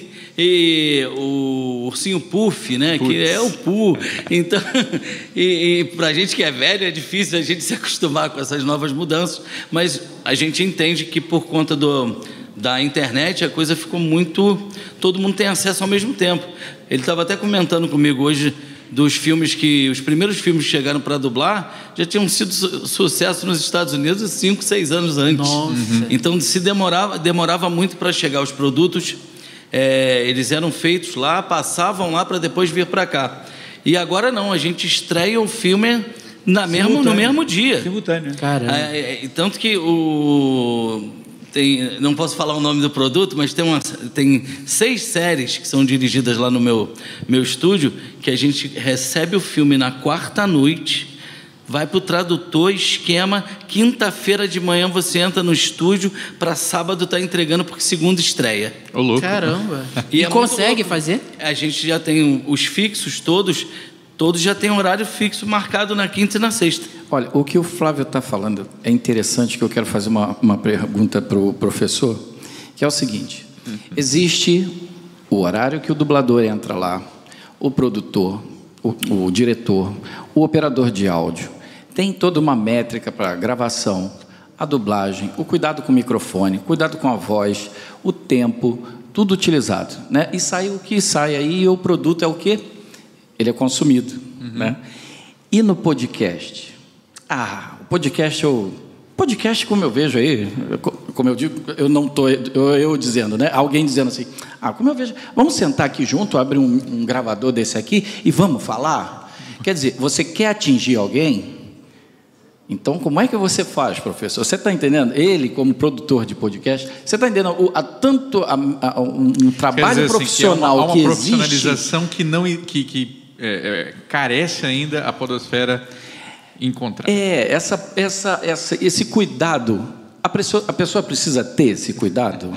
Olha, tem ou, algumas... ou só por conteúdo e contexto? Acho que depende, né? Porque, por exemplo, quando a pessoa já é famosa por ser uma influenciadora digital, né, em outros caminhos, ela pode fazer o que ela quiser que vai gerar engajamento, Engajamento. de alguma forma. né? Então, isso mesmo, eu, eu falei em influenciador digital, mas a gente pode pensar nas, nessa, na- na- nas grandes estrelas que vão chegando, né?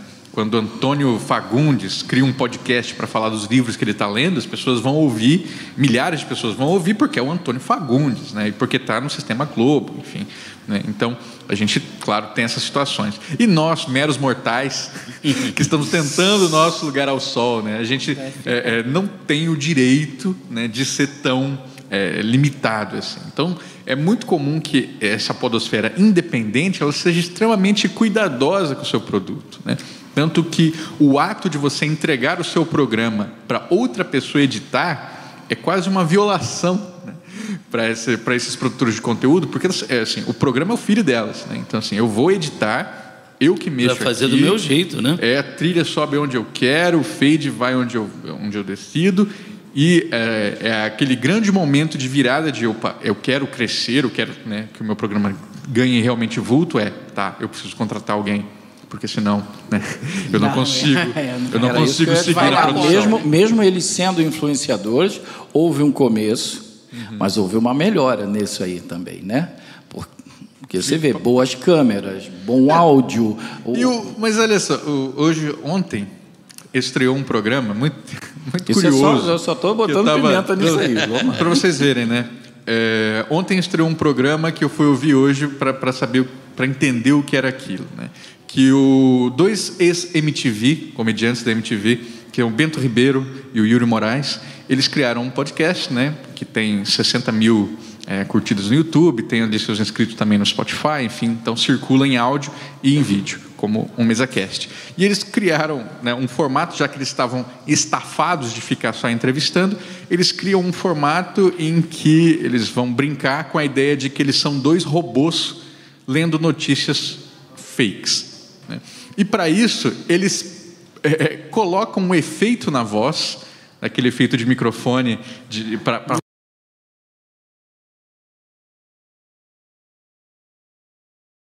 Simplesmente você Mas- baixa mas o seu programa para ouvir e não dá para entender. E você vai ver o vídeo e são dois bonecos, robôs, né? E eles estão fora de, de cena, fora da câmera, locutando, né? Com aquela voz tenebrosa. E, bom, enfim, teve, teve, teve 10 mil pessoas ao vivo acompanhando. né? As Cara, pessoas é, achando engraçadíssimo, Então. né? E, e não entendendo nada, né, Não verdade? entendendo nada, mas é pela, pela, pela ousadia. né? Pelo humor? Pelo humor, pela ousadia, é, é, pela, pelo exótico da coisa. Claro que não é uma coisa que se sustenta, com certeza. né? Ninguém aguenta ouvir 10 programas de, de uma hora assim. Pelo amor de Deus. É. Deixa eu falar rapidinho sobre essa coisa da, da, da, da qualidade de áudio na, na própria dublagem devido à Covid-19. Quando a gente parou, nós ficamos dois meses praticamente parados sem saber o que fazer e o que seria da dublagem. Tanto que na época a Netflix colocou até uma mensagem que a maioria dos filmes estavam sendo lançados estavam sem, sem dublagem para poupar a, a vida dos dubladores. E foi se buscando é, o, que o que fazer para não deixar de dublar, já que nos estúdios, com carpete, com um monte de. seria um, uma festa para a Covid, né? Então, se é, começou a criar a coisa do remoto, estúdio remoto. Alguns, algumas pessoas já tinham um estúdio remoto em casa, que são locutores de, de rádio, da TV Globo, que gravam, e começou a galera a montar os seus próprios estúdios em casa. A qualidade de áudio era uma coisa que beirava, sei lá, o, o porque a pessoa queria pegar um microfone qualquer e não, tenho um remoto. Não, filho, você precisa de uma acústica. O som não pode bater. É diferente você fazer um- uma locução. Na dublagem você tem que ter o som reto, né? O som chapado. Limpo. E, e quando come- tanto que os primeiros filmes assim, no primeiro mês, a diferença de áudio nem os mixadores conseguiam salvar. Nem os mixadores conseguiam salvar. E aí, quando a gente começou, começou a voltar, né? Porque é, eu lembro que o dono da empresa me chamou e falou assim: eu vou começar a mandar as pessoas embora. Eu não tenho mais como fazer para segurar. Já dei férias, já fiz isso, já que não sei o quê, e agora não tenho mais como fazer. Aí um grupo se reuniu, falou: o que, que a gente pode fazer para voltar? Aí se cumpriu todas as coisas. e Existe uma empresa que ela higieniza de uma forma que tira 99% e a luz UV, a luz de centro cirúrgico. Então toda vez que o dublador entrava, quando ele saía, era ligada essa luz UV para poder limpar. Muita gente não quis voltar para os estúdios, tanto que muita gente ainda está voltando agora, depois desse tempo todo. Mas aí a gente conseguiu principalmente terminar as produções que já estavam em aberto. Eu lembro quando eu cheguei no estúdio, tinha uma, me- uma mesa que era o dobro dessa aqui, com filme. Tudo para entrar no estúdio e fora os filmes que estavam nos estúdios. A Audiocorp, onde eu dirijo, são 10 estúdios. Tinham pelo menos 70 filmes em aberto, faltando um ator, faltando dois. E aí a gente teve que fazer esse trabalho todo para voltar, mas os áudios remotos muito ruins. Então, assim, é muito difícil você ter uma qualidade, é, é muito difícil você buscar, buscar sem você investir em você. E equipamento técnico nosso, a gente sabe que não é barato. caro. Você montar um estúdio, uma cabine hoje, sem o equipamento, só a cabine está em torno de 4 mil reais. Só uma cabine. Sem nada, peladinho. Aí, Sem aí nada. você ainda Só o quadrado pra você O entrar. microfone é nessa base, o Exato, microfone isso de qualidade pensando, é nessa base. O computador você pode até ter um, um mais ou menos, mas o microfone e a cabine você tem que ter. Não tem jeito. aproveitar esse gancho, porque ah, eu- me veio agora à mente a questão da, do avanço tecnológico, e com o avanço tecnológico a- abriu espaço exatamente para que a gente passasse a fazer muita coisa de casa por ter um ou outro apetrecho que desse para fazer alguma coisa, mesmo que ainda incipiente. Então, hoje, por exemplo, eu faço meu programa de casa e passa na rádio, sou eu e o, o Vitor só, ele, eu aqui ele lá, e eu vou fazendo o programa, vai andando. Com o avanço tecnológico, vai reduzir a necessidade de profissional no rádio no futuro? Ou esse profissional continuará sendo necessário, só que vai mudar a maneira com que ele vai participar do processo? Acho que depende, né? Porque, bom, se a gente estava falando de dublagem, é, o áudio tem que ser muito limpo, né? É bem diferente. É, eu, por exemplo, eu trabalhei é, numa rádio sindical sem nunca ir para o estúdio, porque estava durante a pandemia, eu entrei na, na vaga durante a pandemia, eu gravava tudo de casa. E, e claro, tinha suas limitações, né? Eu tinha que fazer várias vezes porque o carro estava passando, a ambulância, a polícia, vocês sabem como é que é. Aí você começava o patrulho na cidade. É, vizinho, né? Porque a pandemia é sinônimo de vizinho com furadeira na mão. Podcast Cidade Ativa. então tudo isso constrói uma ambiência. Inclusive, né, lembra a P1 de vários dos meus alunos, eu pedi para eles fazerem qual que era o som da pandemia para vocês? Era sem, sem locutar nada, só com, com ambiência Olha, sonora. Legal, legal. Eles tinham que construir um, um áudio de três minutos, né, mostrando como é que era a rotina deles em áudios na pandemia. E aqui a gente ouvia muito isso. Era, era carro passando, ambulância, furadeira. É, todo mundo teve furadeira uma é experiência é muito, é muito parecida. Todo mundo reformou a casa. Por outro lado, é, é, a gente também ficou com uma tolerância, especialmente no âmbito de podcast, uma tolerância para a qualidade sonora que não existia antes. Né? Porque, é, antigamente era muito comum que o ouvinte comentasse microfone horrível, não dá para entender fulano, não sei o quê. Hoje em dia o pessoal faz essas gravações por Google Meet, por Zoom, é, é, captura esse som e joga no podcast, e o pessoal ouve e gosta. Até o, o, exemplo clássico é o podcast que, que era feito pelo Murilo Gun, que ele gravava no iPhone e, durante corridas de Uber. Então tinha todo aquele barulho de rua, de carro, não sei o que, era, era tenebroso para ouvir, só que, mais uma vez, né, a persona ganha o público, então ele conseguia engajar o seu público no podcast, mesmo com a captação terrível. E aí, como ficaria o mundo profissional do rádio no futuro? Já está diferente né, do que era algum tempo, há tempos atrás. Muitos bons profissionais não estando nas áreas, inclusive desempregados, muitos. Mas como é que a gente se reinventa nesse aspecto? Cara, isso é uma coisa muito complicada e, e é uma coisa que eu torço muito para que revertam, porque a gente perde muitos profissionais de muita qualidade porque não tem tanto tanta vaga a mais para a pessoa trabalhar. Não tem veículo. Exatamente, você vê os locutores de AM, os grandes locutores de AM, estão todos numa rádio só. Então daqui a pouco vai ter, cada um vai ter um programa de meia hora para conseguir botar todo mundo dentro do programa. É, então é, é, muito complicado nesse sentido porque você tira é, os técnicos, você tira os próprios locutores, você tira todo mundo porque produção. Exatamente. Produção, produção não. Já é, né?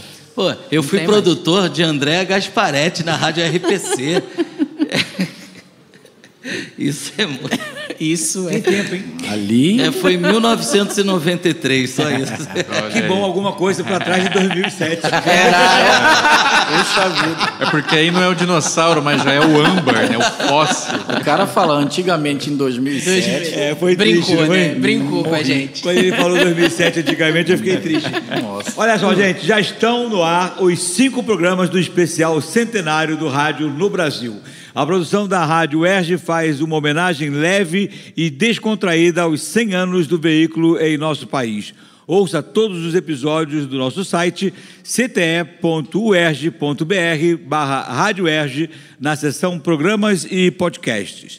Rádio Erge, a Universidade Sem Fronteiras.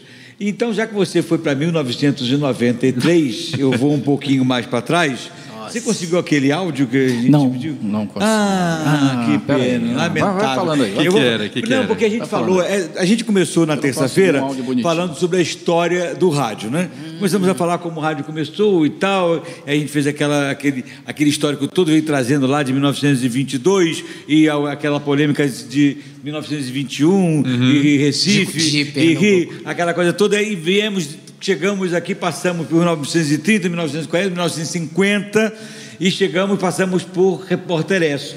E claro. eu vi depois que quando a gente falou de Repórter Esso, uma porção de gente ficou parada aqui, principalmente aqui no, no, no auditório, e olhando assim, né, para o nada, né? Porque não sabia o que estava falando. Né? Tem alguns áudios aqui do Repórter Esso. Repórter Esso, é, o cara olhava, não sei do que se trata, porque não sabe mesmo, né? E a gente falava da importância do repórter Esso, e aí ficou na vazio, porque ninguém sabia o que era repórter Esso. Talvez só eu conheço o que é repórter Esso aqui. Que é, eu vou Não, passar. eu conheço, não, eu eu conheço. Tá, a já- mãozinha levantou lá para me salvar. Pronto, nós dois. Ei! Aqui tem mais mais uma. gente. Não, mas ela pegou o remaker. Deixa eu passar uma Nós vinheta dois- aqui do Ei, repórter. Nós dois assistimos, é legal. Deixa eu tentar passar então uma eu vinheta quero aqui do passar para repórter. vocês aqui, para vocês entenderem a importância disso. Olha só. Climão. Aqui estão as manchetes de todo mundo e as mais importantes notícias locais. O seu repórter Esso lhe é oferecido pela Esso Brasileiro de Petróleo e pelo seu revendedor Esso. Vejam a qualidade deste Meu Deus. som. É um áudio de primeiríssima qualidade. E todo mundo ouvia, né? Todo isso mundo que é. ouvia. E todo mundo entendia, o que é mais impressionante, porque eu não entendi nada do que ele falou agora. Eu não entendi nada, eu não sei se é porque eu tô velho ou se porque realmente não se entende, mas a gente não entende. Mas a senhora entendeu alguma coisa que ele falou aqui agora? Vamos ver, vamos A ver um gente outro só áudio lembra raro que aqui. ele Vamos fala, ver. mas não sabe. não Vamos ver ouve, aqui, né? peraí. Emissoras de ondas médias e curtas da Rádio Nacional do Rio de Janeiro, Brasil. Alô, alô, repórter. Alô?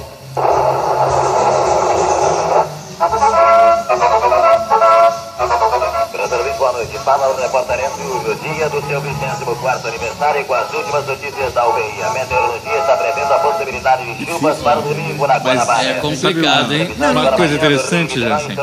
Eu, eu falei mais cedo de Almirante, né? É, e Almirante, ele, ele compôs uma música que fez muito sucesso na época, que é o Na Pavuna. Sim. Na Pavuna. Na, Na Pavuna tem um samba que só da gente riu. Tá vendo que eu faço vídeo Que, que é isso, gente? Então, E aí? 2007 não era tão antigo assim.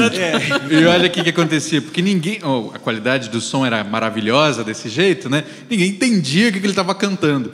E aí diz que uma vez chegou um, um- um rapaz para fazer para comprar a música, né? E contaram para o Almirante.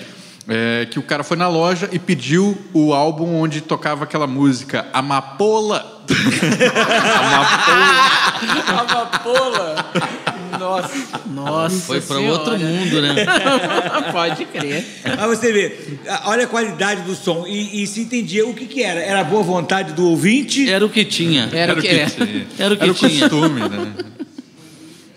E a mesmo credibilidade, assim- né? E Também. mesmo né, assim nós fizemos história com isso. Olha que coisa Sim. impressionante, né?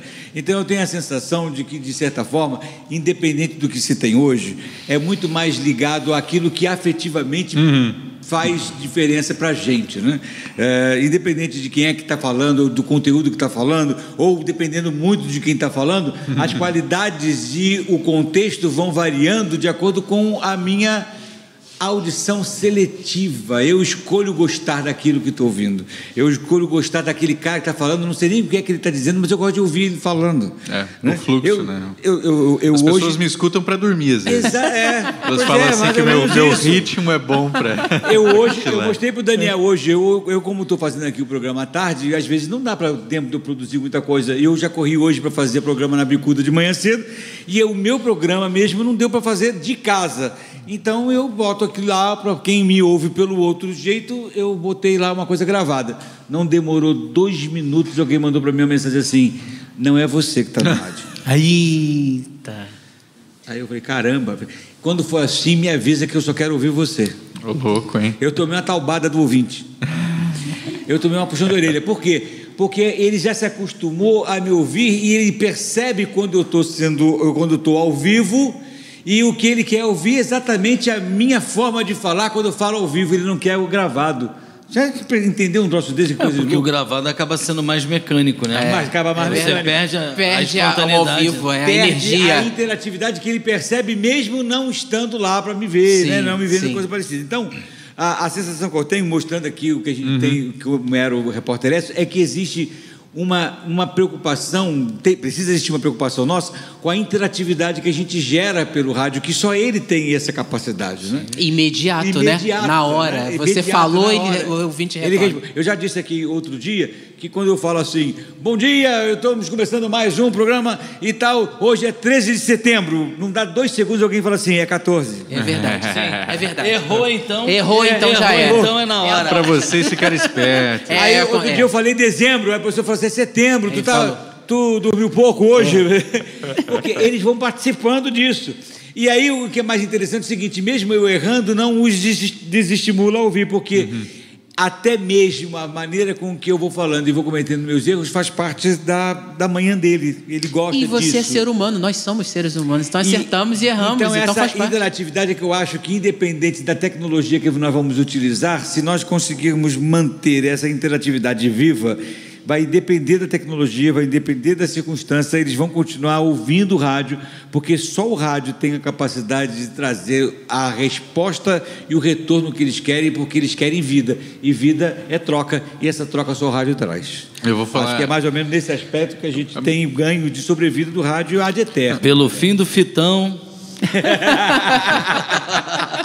Por favor, por favor. Olha, isso que Empregos. O, isso que o Jansen falou é muito, muito legal, né? E eu compartilho com vocês uma história que aconteceu super recente comigo. Foi na terça-feira, eu estava voltando aqui para o Rio de Janeiro, então eu estava no aeroporto de Congonhas.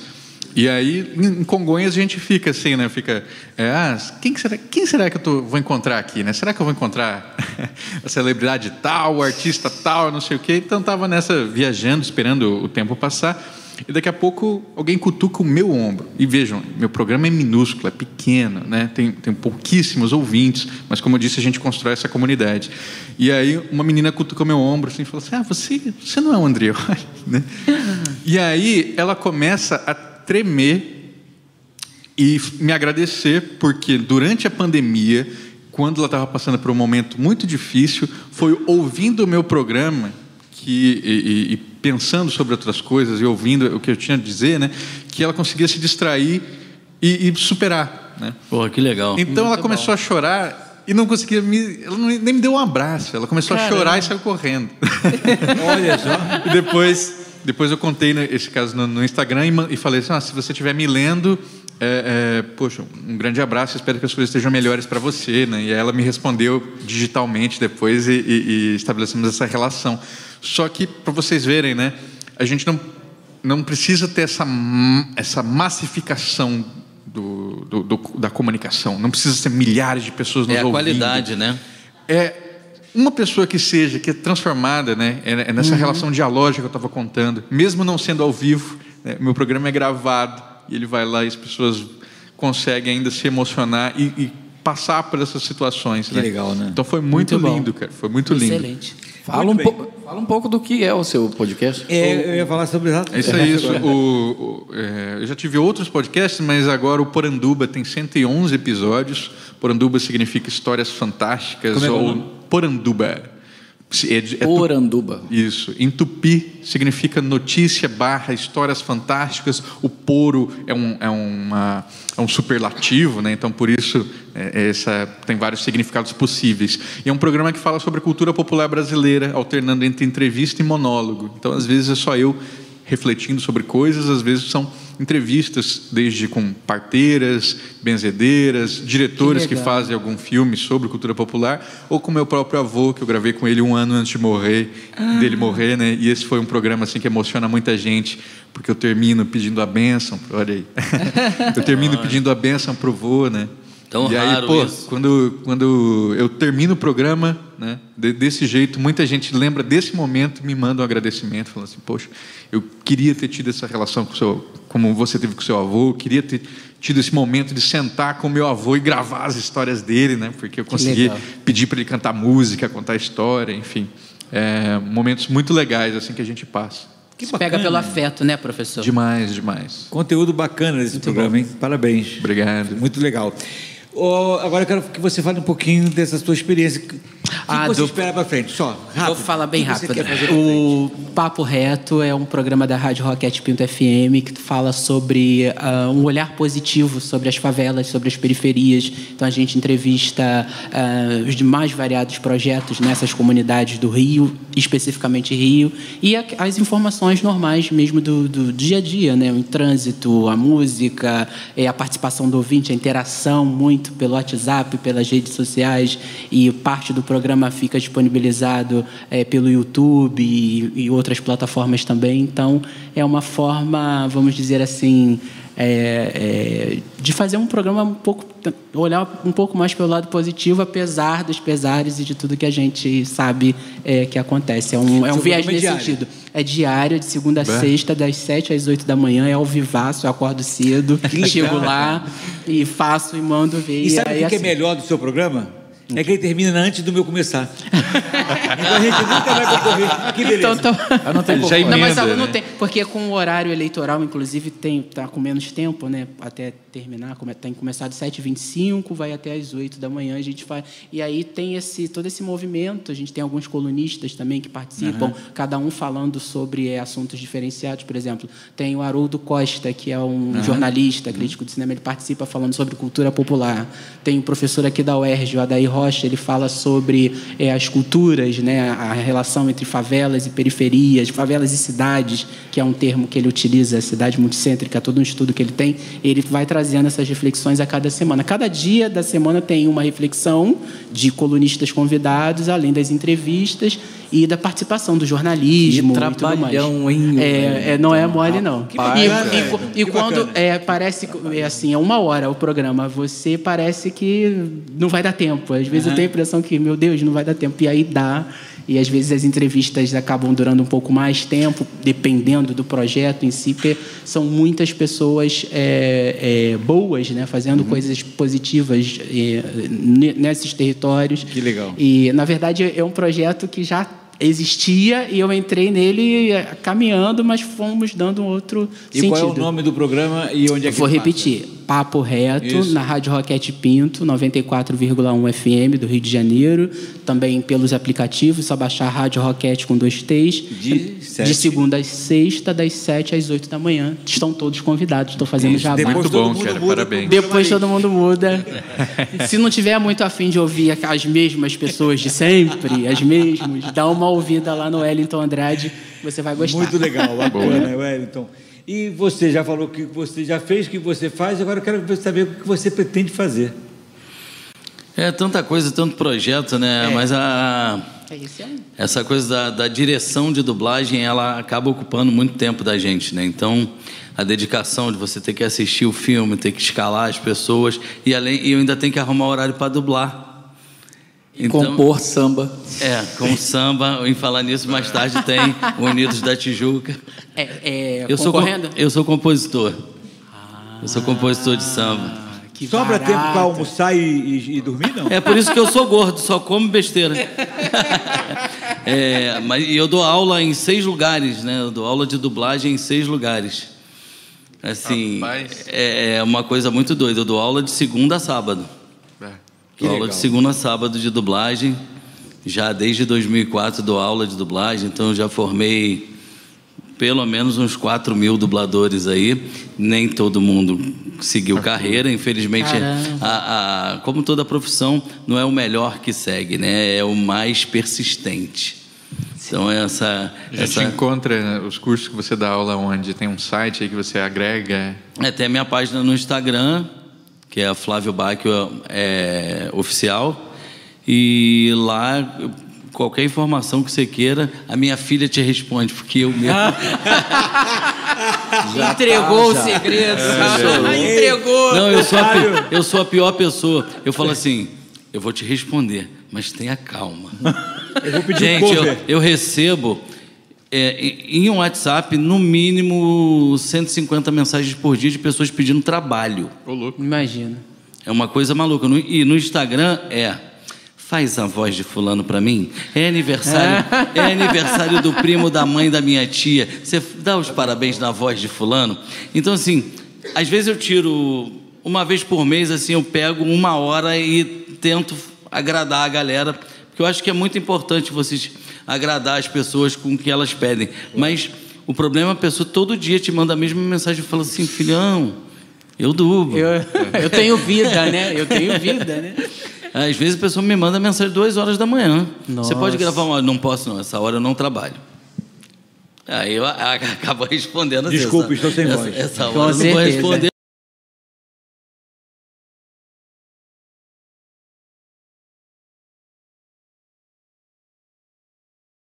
Dublador. Nossa, e, e é muito engraçado. Você vai nos eventos de, de- principalmente de anime. anime, eu dublo alguns animes que eu nem Que sei mais o do que eu nome dos desenhos. Meu Que eu, eu acho que o mais famoso é o Death Note, né? que eu dublo o Mikami Teru.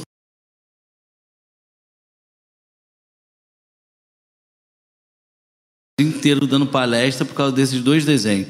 É uma parada fantástica. Quando você abre a boca no palco, parece que é gol no Maracanã. assim, a galera, eles vivem aquilo e então tem que dar um carinho para essa galera. Não posso simplesmente falar oi, oi, oi, não quer tirar uma foto, vamos tirar uma foto, quer autógrafo, vamos. Eu não entendo autógrafo para dublador, não entendo. Não entendo, juro por Deus que eu não entendo, porque a gente é a voz da pessoa. A gente não, Não é a pessoa. não é. Eu não sou o Brad Por isso Pitt. que te pedem pra você gravar a Infelizmente, voz. eu não sou o Brad Pitt. É o Reels, né? Agora é o Reels. Grava um Reels aqui pra mim. Exatamente. Por isso que te pedem para gravar a voz. É verdade. Ah lá, tá vendo? Tá vendo? É, esse aí é o autógrafo. Aí eu vou sair de lá rouco do vai. evento. Ainda mais que os personagens que as pessoas mais pedem. Ou, são, ou é o Gragas do LOL, que grita pra caramba, ou é o musculoso do apenas um show. Aí acabou a minha voz no, no quinto. No Muito quinto. bem. Muito bom. Wellington, muito obrigado pela sua Já participação acabou? e sua presença. Ah, vamos lá. Olha o coro, olha o coro. Ah, tão rápido. Tão rápido. Obrigadíssimo Eu pela agradeço. sua participação. Você abrilhantou muito, Muito a gente obrigado. essa simpatia absurda, né? Muito obrigado. E, e transbordante. Obrigado, professor. Eu Mais uma vez, você é uma sumidade de inteligência e capacidade. Sabe tudo, sabe, Sabe tudo. muito. Obrigadíssimo tudo. pela sua Tem participação. tava aprendendo muito aqui, professor. gente. Obrigado. Muito obrigado. E obrigado a você. Eu, eu, eu pergunto na voz comum ou você quer que eu faça com um pe- personagem? Faz Fica o, à vontade. Faz o LOLzinho aí, professor. Obrigado. Pô, fala comigo? Socorro! O Gragas fala, como é que é? Eu vou beber, cair e levantar.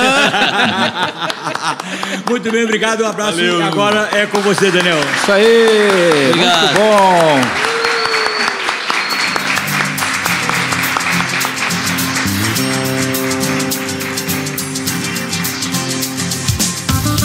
Vamos encerrando a transmissão ao vivo desse terceiro dia de atividades da primeira semana do Rádio na UERJ.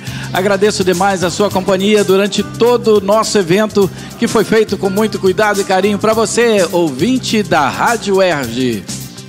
A primeira semana da Rádio UERJ, a primeira semana do Rádio na UERJ é uma realização do Centro de Tecnologia Educacional, o CTE, e uma produção da Rádio UERJ.